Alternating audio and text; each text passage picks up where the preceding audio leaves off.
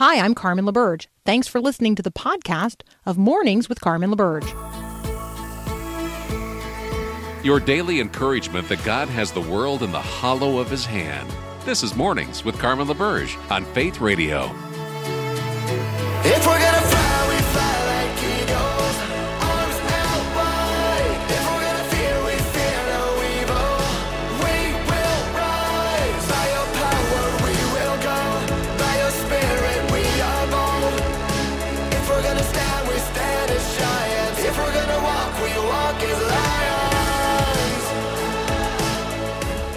Good morning. It's November the 1st. That's right. You have to turn that calendar today. November the 1st, 2022. I'm Carmen LaBerge. You're listening to Mornings with Carmen here on the Faith Radio Network.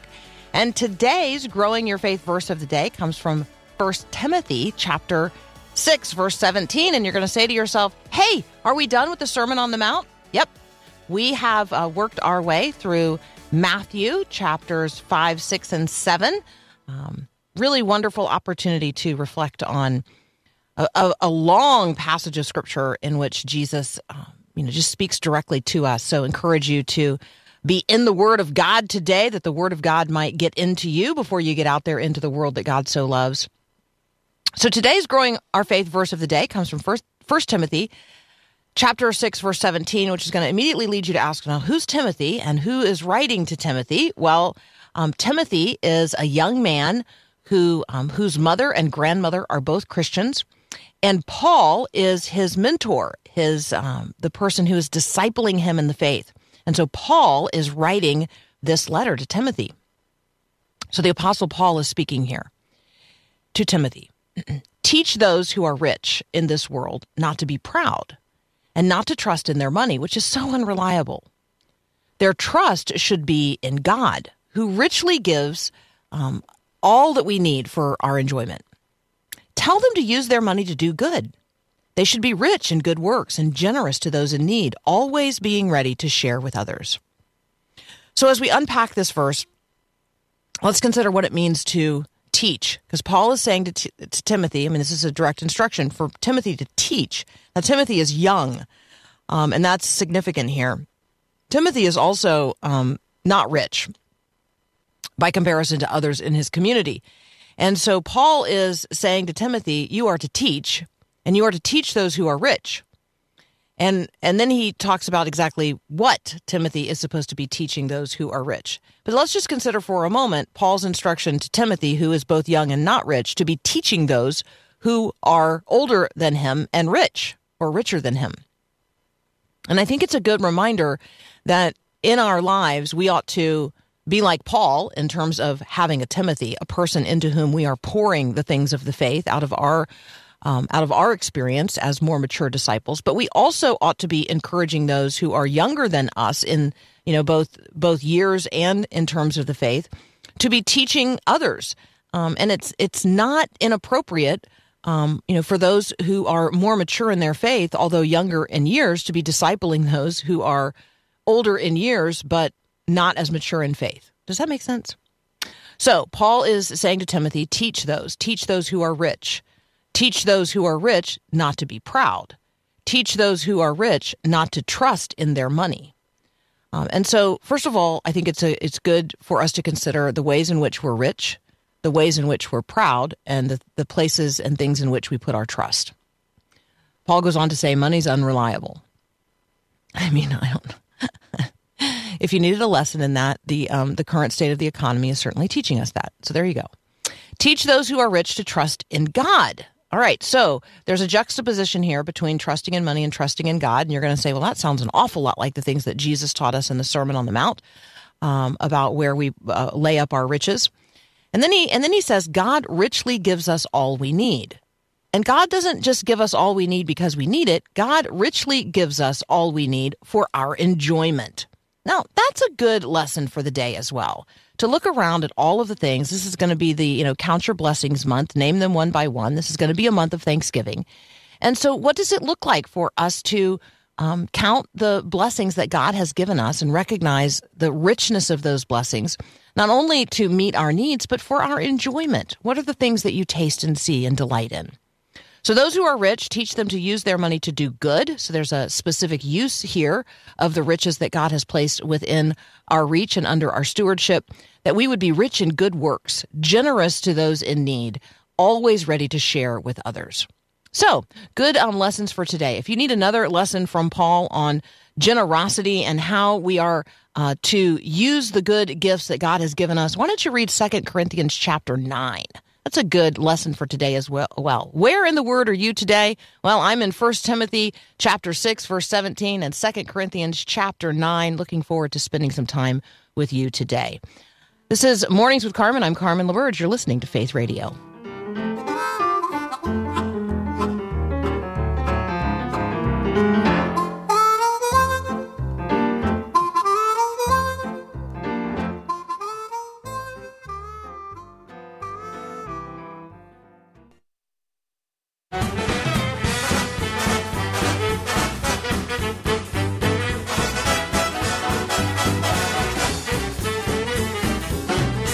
Dr. Mark Caleb Smith is back with us today from Cedarville University. You can find him on Twitter, Mark Caleb Smith. Good morning, sir. Good morning, Carmen. How you doing? I am well. I am well. All right. So Pew uh, research is telling us that 45% of those whom they surveyed say says say mhm, have said that the U.S. should be a quote Christian nation. And that um, provoked me to really consider and think how I would answer some of these questions um, and what I would mean if someone asked me, Is the United States a Christian nation? And should the United States be a Christian nation? So help us unpack this conversation a little bit. Yeah, I think that headline is a really good window uh, into this conversation because uh, we're left automatically with this question of what does it even mean to be a Christian nation? Um, because it, the term doesn't define itself. I mean, are we talking about a majority of Americans are Christians and therefore we're a Christian nation because most of the people have a commonly held religious background or religious set of beliefs? That would be one way to look at it. Or are we talking about a Christian nation as in uh, we have a special relationship to God, you know, that we are uh, connected to God in an unusual way and that God is providentially carving out space for America. And uh, we have an obligation to uh, obey his word as part of this sort of covenant relationship. That'd be another way of looking at it. Um, and of course, we also would have to think about what does it mean to have uh, church and state and how are those connected or not connected so as a christian nation one that passes laws that require christian worship or that encourage christianity or that encourage at least a christian morality um, so all these things sort of swirl around in this conversation and you could comfortably answer that question yes i believe we should have a christian nation and mean many many different things by just that label alone So I spent a little time thinking about this, and I, I feel like most people that I talk with mean one of two things. They either mean, and this would be the way that I would mean it if I were to use the use the phrase. If you were to say that Carmen is a Christian nationalist, or Carmen believes in Christian nationalism, or that America is a Christian nation, I would mean the influence. Uh, the influence approach to this, not the identity approach. And that's where I would, that's the, the conversation I'm trying to have with people. Like when you say that you want the United States to be a Christian nation or you believe it is, um, what do you mean by that? And I'm really asking an influence conversation or an identity um, you know, are you denoting influence or identity? Because I do think that I mean, I'm I'm advocating every single day that we ought to be Christians walking our faith out into the world that God so loves. We ought to be doing so in ways that honor Jesus and absolutely influence the culture and the world around us and absolutely bring our Christian convictions to bear on the conversations of the day and yeah, the laws of the land. I would I would love to see us be more Christian in terms of um, right uh, of of the things that we say and do together. However, I also recognize that's not the identity um, of a country that is, by its very nature, secular in terms of the non-establishment of a particular religion. So for me, I'm trying to have the are you talking about Christian influence in the culture, or are you trying to? Right. Are you really saying we want a Christian identity in the same way that Israel is Jewish and Turkey is Muslim and Right. and India is Hindu? Yeah, I think that's I think that's a good line to draw um, because where this conversation usually ends up is uh, are you still a supporter of the First Amendment and are you still a supporter of uh, you know no establishment of religion so there, there's no national church and that there has to be some toleration for other faiths you know not just toleration but equality uh, for other faiths and it feels like in the conversation that we're having right now within evangelicalism, uh, because books are coming out about Christian nationalism, editorials are flying all over the place about Christian nationalism. Uh, it feels like that's really where the conversation is headed is how much do we expect the government to do on behalf of our Christian values? And do we expect it to do something that, that historically we have limited the, the federal government from doing? Um, and so this gets right into that murky question is what does it mean for church and state to be separated? Um, is this an institutional difference? Is that a value difference? Um, is that a legal distinction? And again, that phrase, just like Christian nationalism, has to be carefully defined, I think, before you can have a, a good, fruitful conversation. All right, we're going to continue our conversation here in just a moment with Dr. Mark Caleb Smith. We're gonna we're just going to continue on this path because one of the things I've certainly been noting um, are the ways in which churches, spe- churches in general, um, but very specifically some pastors are taking to the pulpit to expressly advocate for particular candidates and offering their pulpits to candidates um, to use for campaigning. Let's let's talk about that next here on Mornings with Carmen. Thanks for listening to the podcast of Mornings with Carmen. As you know, this is a rebroadcast of the live radio show carried on the Faith Radio Network. There's a lot going on at Faith Radio, tons of free resources just waiting for you and for you to share with others at myfaithradio.com. How does that all happen? Well, it happens through listener support. So, Faith Radio, Mornings with Carmen, all available because of listener support from listeners, well, just like you. If you're a supporter, Thank you so very much. If you'd like to become a supporter today, just visit myfaithradio.com. And again, thanks for being a part of what we do every day at Mornings with Carmen. This is the G.I. Jive, man alive. It starts with the bugler blowing. Continuing our conversation with Mark Caleb Smith, um, we're talking about living in the United States of America in these days as Christians and the conversation um, at the intersection of the church and political realities of the day. So, I, Mark, I suppose that pastors have always preached political sermons because the gospel Right. is at some at some level very very political, right? Um, but these these sermons that I'm seeing um, posted online right now that are expressly either celebratory of or derogatory of a particular candidate that that seems contrary to the way this is all supposed to work. Yeah, there, there's certainly a movement right now. pardon me, in uh, American evangelicalism to uh, use the pulpit for a very direct political way. Um, I think during the pandemic, we saw a lot of churches grow because they began to take on the government explicitly over COVID issues and began to speak out against COVID policies uh, and the role of government. And I think some of that's just filtered into now the political season that we're in with midterm elections and a presidential election just coming down the pike. Uh, and so pulpits are, are now being used, I think, more broadly than we've seen in quite a while uh, to endorse candidates, to speak out directly against candidates, and to potentially uh, perhaps even threaten the tax exempt status of some churches because of how far they're going uh, in this political direction. Yeah, I'm um I'm looking online at a sermon by a Dr. Jamal Bryant. Um, on October the 30th, he preached uh, an express, I mean, expressly a sermon uh, entitled um, "I Don't Need a Walker," and it is it just, ex- I mean, it is, it is, uh, it is a it is a takedown of a particular candidate for U.S. Senate in in a southern state, um, and and I see that and I say to myself, okay, so does he get away with that? I mean, here this is these are going to be my honest questions. Does he get away with that because he's a very fiery, energetic black preacher? and and there is in the African American church a history of absolutely platforming um, particular Right. candidates uh, for Right. political positions. Um, or does he get away with it because the candidate that he's supporting is one favored by, you know, those who might otherwise be be trying to hold churches to account for what they're doing? I mean, you see my you see my challenge here, right? No, no question about it. Um, and this is one of the areas I think where uh, we've seen people lose trust in the federal government in various ways.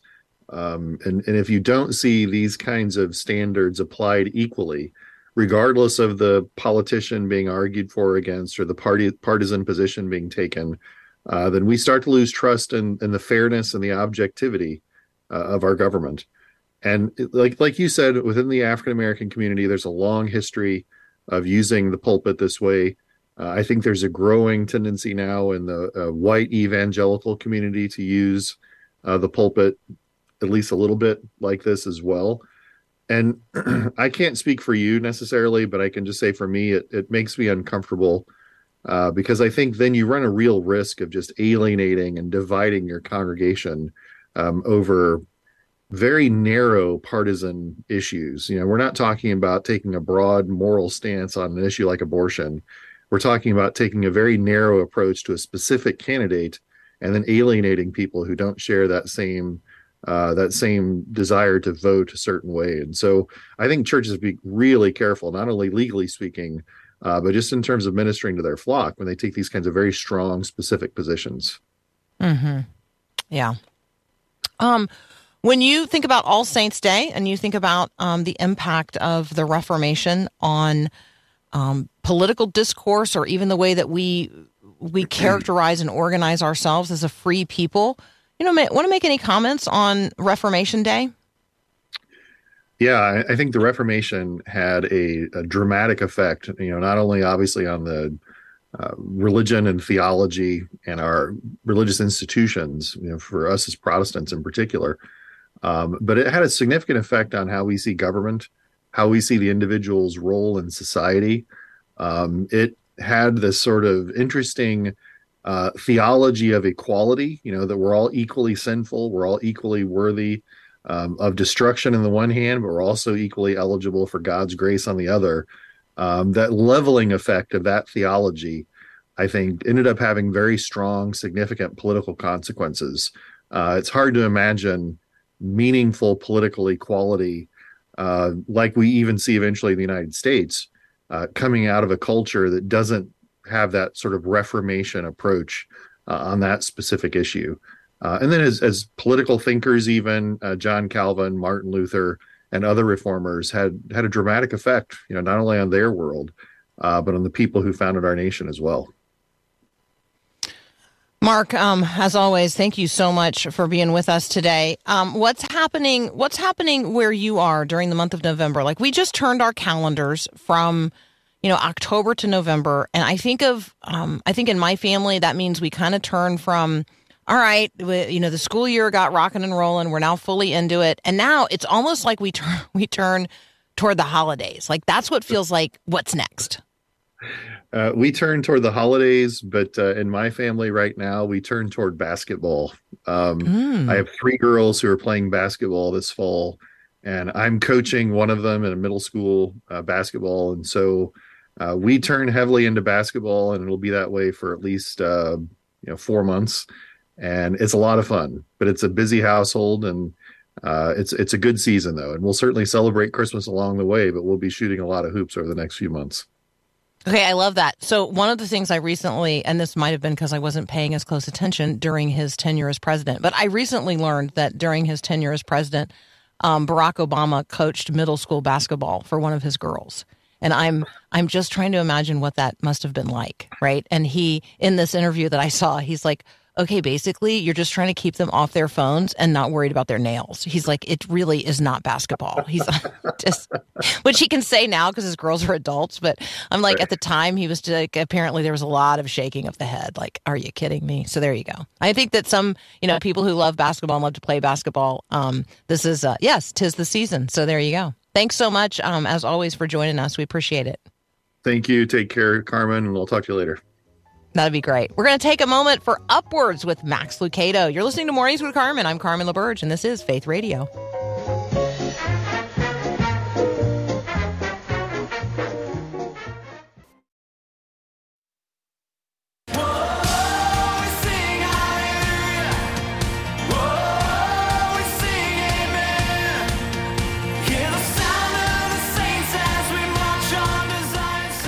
Right, a couple of uh, headline things to catch up on here. Apparently, the World Series got rained out last night, so Game Three has been postponed. Um, a little update here. Um, let me see. I thought I had an update on Paul Pelosi. Let me let me run back here and see what I've got on that. Um, I know that. Thank you to those of you who expressed, you know, prayerful concern. Um, so let's see. Uh, it looks like he is still in the hospital. We do know now that um, you know he suffered a skull fracture um, because of the intruder into their home, and that person is going to be arraigned today. So that will be. We will watch for that to be happening. Both um, they're going to face charges both um, in uh, in California, there in San Francisco, local charges, but they'll also face federal charges as well. Um, and uh, and let's see. Oh, and for those of you who've been asking, hey, whatever happened to that family from Ukraine that Carmen was uh, involved in sponsoring to bring to the United States? They have arrived, not at my house, but they have arrived in the United States, and they are um, uh, and they are living with a family in Utah. So um, thank you for your prayers expressed related to that, and I certainly learned a lot uh, engaged in that sponsorship process. So praising God for all of that. Continuing to pray for families who have lost loved ones um, around the world in so many really catastrophic, tragic events. The collapse of the suspension bridge in in India, the um, the Halloween just crowd that crushed one another, for lack of a better way of describing what happened in Seoul, South Korea. Just really um, terrible stories emerging from there as well, and then uh, and then the kinds of things that are going on not only in Ukraine, but the suicide bombings in Somalia. Just so many places of concern around the world, and so thank you for continuing to pray the headline news with me as well. We're gonna um, we're gonna talk with Sam Hodges next about. Um, sharing our grief with one another, how we can really lovingly support one another as we enter into this holiday season. So maybe your church has um, some special services planned. I know that there are some places where you know they focus on like blue Christmas services and helping those who are who suffer during this time of year. I mean, as we approach the holidays, there's all this great anticipation, but then there's also a deep, deep sadness. Um, there's an empty chair at a lot of tables this year. I'm thinking about um, you know families who have lost children, those of us who have lost um, you know a, a, a brother-in-law, a sister-in-law, a sister, a brother, a friend, a mom, a dad, on and on and on, um, or people who are sitting at a table alone um, because they've been abandoned or forsaken, um, because they have a prodigal. I mean, the list goes on and on and on. And so, what does it look like to be the family of God, the family of faith, to mutually encourage and support one another during this season? What does it look like for us to share our grief during the holidays and mutually bear one another's burdens? Sam Hodges is going to join us next.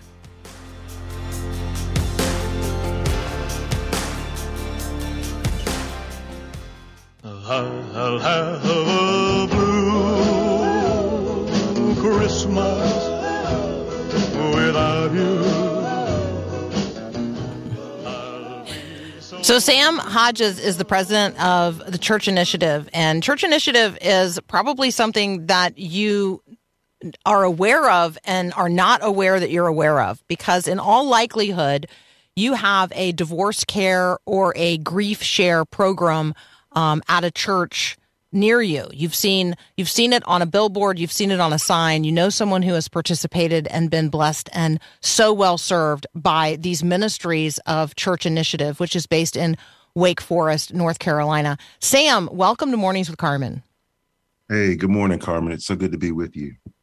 So I, I think there's just a lot of people who probably don't know the ministries that are behind the ministries that we see. So talk with us about Church Initiative and your front facing ministries, the ministries that people would be familiar with and the ministry behind those. Yeah, at Church Initiative, we we simply want to equip churches to help people who are going through a um, serious life challenge. And uh, what we do is we create resources like GriefShare, Divorce Care, and then we we don't just publish the materials. We actually support uh, the teams at local churches to help them to understand the best way to reach people in their communities who are going through divorce and grief. And, and we're now, yeah, I think that you know, and there's like the single, the single and parenting approach. Um, right. You know, and then specific versions of GriefShare. I have a friend in West Virginia who just was such a blessed beneficiary of the um, the GriefShare loss of a spouse um, program. I just I, I, think that people would be really blessed to check out um, what what's going on at Church Initiative. You guys can check it out at churchinitiative.org um, and all of the various um, efforts and initiatives uh, that that are taking place there. Yeah. Yeah, no, that that'd be great. Yeah, because there's there's just so much hurt, and um, and and the church often wants to help, and pastors are very very busy, and so what we've done is we've created resources that really allow pastors to entrust lay people um, to be able to offer high quality, um, Christ centered um, support groups. And so, um, you know, that, that's what we've done. And we've been doing that for, for over almost 30 years now. It's a really great way for local churches to reach out to their community and meet the needs, um, you know, beyond their own congregation. In addition to, yes. you know, caring and comforting those um, within a particular church. So I just I just wanted to celebrate and applaud what you guys are doing um, across the board. Let's talk specifically um, about GriefShare and grief during the holidays. You know, as we turn from October to November, you know, November and December, it just starts kind of a um, a list, a cascade. Uh, some people really look forward to this time of year, and other people really, really dread it. Um, why are the holidays so difficult for people who have lost a loved one? Yeah, well, when you think about the holidays, you think about family oftentimes. When we think about gifts, and, and we know the, the, the center of it all is, is Christ, but uh, family is just a big part of the holidays, and they're just all sorts of reminders. Uh, everywhere you go, you know, you see families in advertisements you see families at the mall. You see, um, uh, you know, your, your friends are getting together with family, or Christmas parties, and so there's just this painful reminder of what you've lost during the holiday season, and that can be really, really difficult for people. Um, you know, when when when someone when, someone dies, a lot of times some of the fondest memories uh, are surrounded are, are are about the holidays you know, Christmas and Thanksgiving. And so those times, so for most people, you know, they're looking forward to it, uh, being with family, wanting to enjoy family, but you dread it because uh, you just don't want to be reminded of everything again that you've lost. And so, um, how you know how can we both sort of acknowledge and invite and gently serve those who um, who may be anticipating um, I mean, you know, with real anxiety, anticipating, even dreading yeah. the holidays because of their loss. Well, one of the things that churches can do, you know, we, as you mentioned, we have the GriefShare program. And one of the things we also have is a program called GriefShare Surviving the Holidays. And that's a one night event uh, that churches can host. And what we do is we provide the church with a video that features uh, top Christian experts uh, who are addressing these very issues, and they help people who are going through the holiday season, who are dreading the holiday season, come up with a plan and understand what they're going to deal with during the holiday season. Uh, if you offer this seminar to people in your community, it can really um, prepare them for what lies ahead. And it's a wonderful way for you, your church, uh, really to demonstrate that you care about people in the community. And so, um, Surviving the Holidays events um, can be offered in about two hours. And what people do is they come together, they watch a video, they also receive a uh, what we call as a survival guide, which has uh, notes that'll help them through the evening's program, uh, but also uh, over a month's worth of devotionals to carry them through the holidays.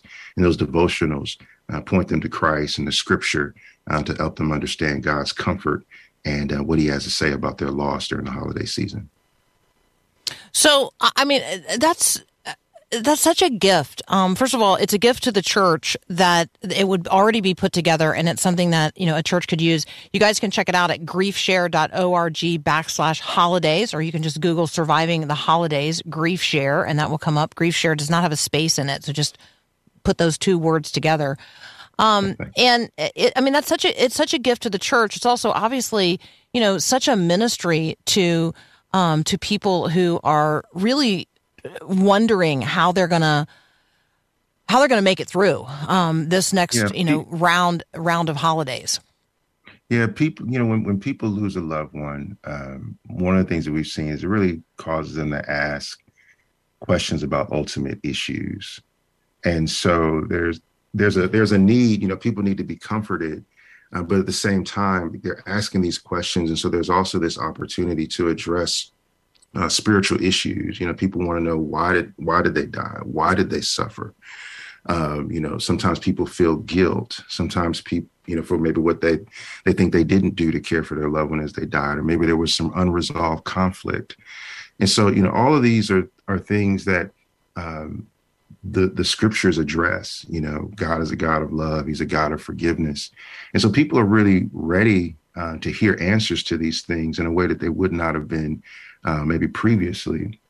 And so, uh, while we don't want to um, take advantage of people and um, people are hurting, and a lot of times the source of their pain isn't just that someone's not there; it's all the issues um, surrounding those things. And so, um, you know, programs like GriefShare Surviving the Holidays just really again equip lay people to be able to help many people in the community. And we we see hundreds, thousands of people coming to know the Lord uh, through these events. And you know, our, our staff gets together every Monday morning, and, and every Monday we read testimonies from leaders, testimonies from people who have again come to know Christ, who have um, decided not to commit suicide. Um, you know, we, we just hear so many wonderful stories of how people have experienced God's comfort. And then the exciting thing is that so many of these people who once they receive God's comfort, they want to turn around and give it back to someone else. And so uh, it's just a real incredible way to minister to, to your community.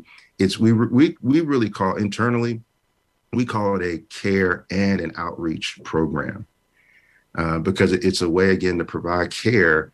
But when you promote these things, um, and and we provide materials that churches need to help them promote.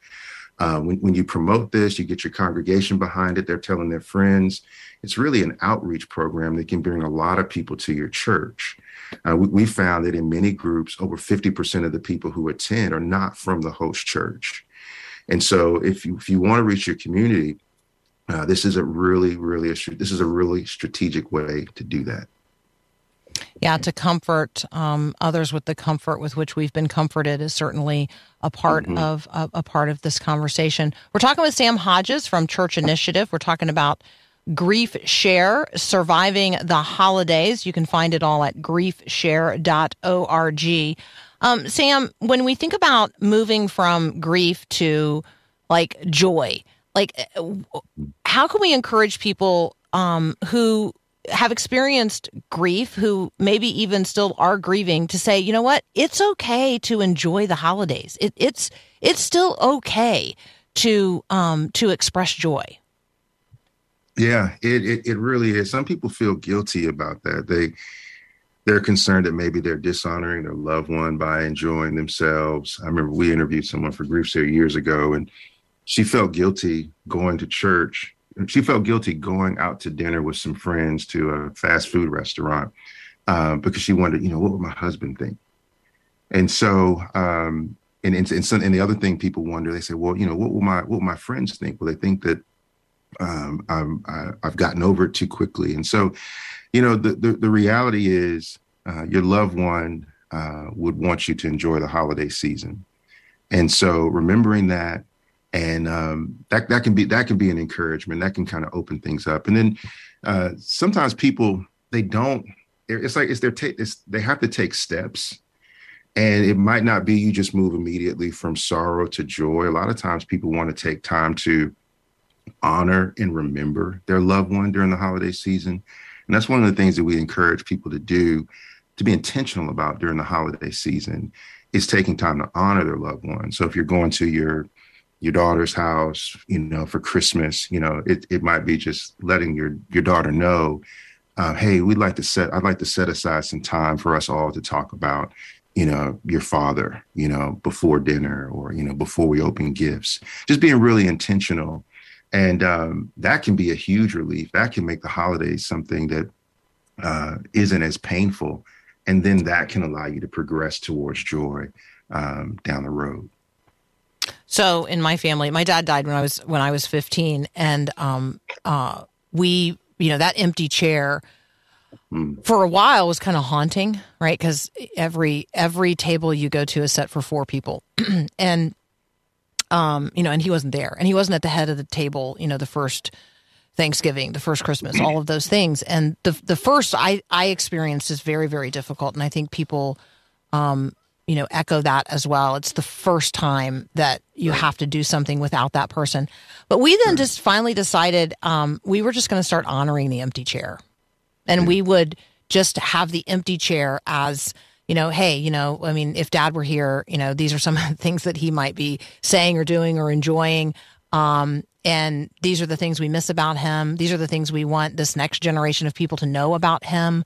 Um, and just just go ahead and just honor the reality of the empty chair. Don't don't try to act like um, there's not something missing because there is something missing, um, and it's a real person who you love dearly and had real influence in your life. So, um, yeah, that's all really, really helpful. Sam, let's continue our conversation in just a moment. If you're just joining us, we're talking with Sam Hodges. GriefShare uh, and surviving the holidays specifically is our conversation topic. You can find it at griefshare.org. You're listening to Mornings with Carmen. I'm Carmen LaBerge, and this is Faith Radio. Thanks for listening to the podcast of Mornings with Carmen. As you know, this is a rebroadcast of what we do on live radio every day. There's a lot going on at Faith Radio, tons of free resources just waiting for you at myfaithradio.com. Right now, we're inviting you to share your Faith Radio story. What do you love about Faith Radio? What do you love about Mornings with Carmen? How has this program changed the way you think or the way you live, the way you engage others in the conversations of the day? We really do want to hear from you. Your story could in- encourage someone else and certainly glorify God. So share what you love about Faith Radio by calling 877 933 2484 and leave us a message today. Again, thanks for listening. You're with the Son of God. You're with the Prince of Peace. You're with the one we're celebrating. And that thought amazes me. We're talking with Sam Hodges from Church Initiative. Specifically today, we're talking about a program related to GriefShare, um, and it's called Surviving the Holidays. And if you and your congregation are looking for a way not only to care for those in your own congregation, but also reach out to others in your community who are grieving, it's a wonderful, wonderful opportunity to do that. So, inviting you to uh, to check out this opportunity today at griefshare dot org. Um, Veronica is checking in on the text line. You can do so as well. The number is 877-933-2484. Veronica says, I love this organization. I taught DivorceCare and then DivorceCare for kids. It was so rewarding for me. It really does help the people who participate. It's very well put together, and the adults align. Uh, the, the adults classes align with the kids classes. So yeah, your DivorceCare program, Sam, um, is also now DivorceCare for kids. Um, those are complementary programs, and want to celebrate that as well. Church Initiative initially originally started as DivorceCare, and uh, we didn't become Church Initiative until we actually created GriefShare um, year, years later. So, uh, yeah, dis- DivorceCare is, is the heart of who Church Initiative is. I love that. Um, so Leland is um, is online as well and asking this question. And you know, when we talk about brokenness and we talk about pain, um, you know, sometimes the loss is not a loss of death. So Leland is asking. Are these programs for broken families as well? Um, parents who have an adult child who will not speak to them. When you when you think about GriefShare and the people um, who benefit from it, Sam, um, you know, can you see can you see GriefShare and surviving the holidays as being something that Leland would benefit from? You know, GriefShare and, and, and GriefShare surviving the holidays are for people who have lost a loved one um, due to a death. And a lot of the principles in the course can help people who've experienced other losses. But one of the things that we find is that when people come into the group with those kind of losses, it doesn't have the best impact on the group dynamic. Um, and so we just we really encourage churches that, that offer it to focus on offering it to the intended audience and uh, those who are dealing with the death of a loved one. Yeah, that's really helpful. And I think that, you know, this is one of those times when it's okay to say, you know what, this is not that program. Like I, so I appreciate your honesty there. And um, again, the principles Leland uh, would apply, but the program is not is not specifically designed um, for your concern. But I'm going to get with you online, and we're going to find something um, that that would address um, what you're facing as well. So thank you for your uh, for your question. Anne says GriefShare, share really all caps helped me when we lost our three month old grandson. So she, mm. she, says thank you, thank you to Sam um, for the blessing of GriefShare. Um, Sam, when we um, when we think about the meaning of Christmas as the source of real hope, can you just have a conversation with those who are grieving the loss of a loved one this year, and you know, and provide provide the hope that Christmas does offer as this, you know, holiday that we are fast approaching? Yeah, certainly. I, I think it makes sense for uh, people who are grieving to um, be apprehensive about the holidays, and um, a lot of times you you can feel like there's not a reason to celebrate, and and and, and that makes complete that makes total sense. And I think uh, one of the reasons we can um, be comforted um, by the the holiday season, even if we're not excited about it, is when we start to think about uh, what God has done for us in sending Christ into the world, and also not just what He's done for us in sending Christ, but who Christ is and what He's demonstrated. And uh, one of the things that uh, we learn about Christ is that um, he's, he's, perfect, um, but we also see it in His life that He He also grieved. And so one of the things that that helps us, you know, during the holiday season is under, is to is, is to say, well, you know what, it's normal, it's right to grieve because Christ grieved too.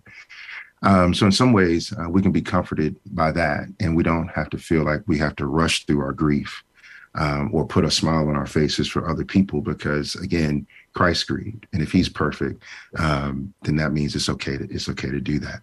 The other thing that grief that that that Christ uh, Advent uh, helps us to see is that God has a solution for our pain, and uh, He has enacted that solution.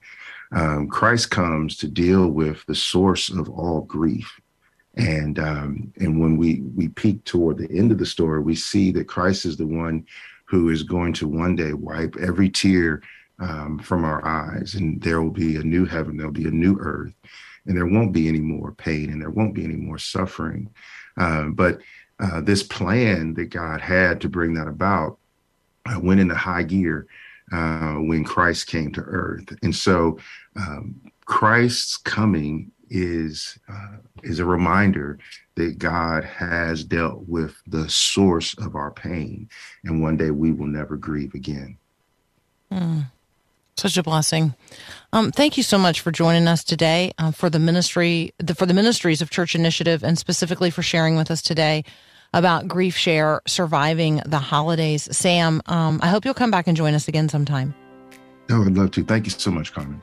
Yeah, thank you. That's Sam Hodges. You can find him at Church Initiative, but we're talking today specifically about GriefShare, so we want to direct you to that website, griefshare.org. If you scroll down on that page, um, you'll see all of the various programs that are offered, and you can click on there to find a group and contact them directly. Um, today, we were talking about surviving the holidays. If you're looking for the direct link for that, again, uh, just scroll down the page at griefshare.org. You're listening to Mornings with Carmen. I'm Carmen LaBerge, and this is Faith Radio.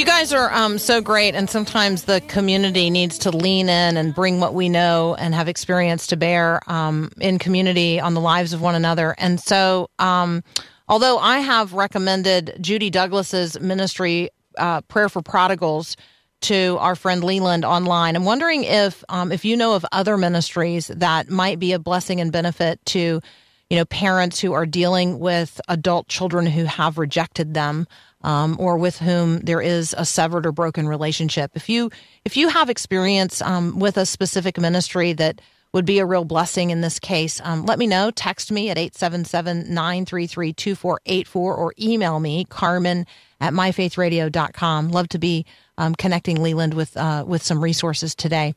Um, today is the day, by the way. There should be like, Paul, do we have like a drum roll? Is there like a drum roll on our button board? Oh, hmm, drum roll. Da-da-da-da-da-da. Okay, I don't know. That's Carmen. There we go. Nice. The symbols. Can I have the clash of cymbals? Mhm. You So- didn't ask oh, for that. I don't know. I'm so sorry. Sorry. Today's the day. Today's the day. Um, okay, so um, I have a website and it's been like completely redone. And so I'd love for you to visit it because that would be really fun. I'd love to have your feedback. CarmenLaberge.com. Yeah, super easy now to find. No longer some complicated mess of words, just my name. CarmenLaberge.com. You can check it out. I'd love to hear your feedback. Today's the day that it launches. So if it doesn't work uh, perfectly, you know, have some grace. yeah. Um, all right, we are gonna spend another hour together here talking about um, all kinds of things. I'm gonna I'm gonna spend a few minutes talking about All Saints Day at the top of the next hour. And so just me to consider for a moment that sometimes we think about saints as, you know, just like really, really somehow fantastically special people. Um, there even, you know, are people who are considered specifically saints. Um, you know, like you think of old Saint Nick, maybe is a good example here. Um, but in reality, the Bible calls all of those who are redeemed of the Lord saints.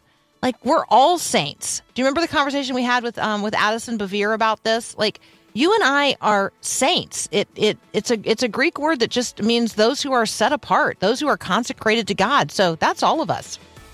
Thanks for listening to this podcast of Mornings with Carmen LaBerge from Faith Radio. If you haven't, you can subscribe to automatically receive the podcast through iTunes or the Google Play Music app. That way, you never miss an episode. It's also available anytime at myfaithradio.com.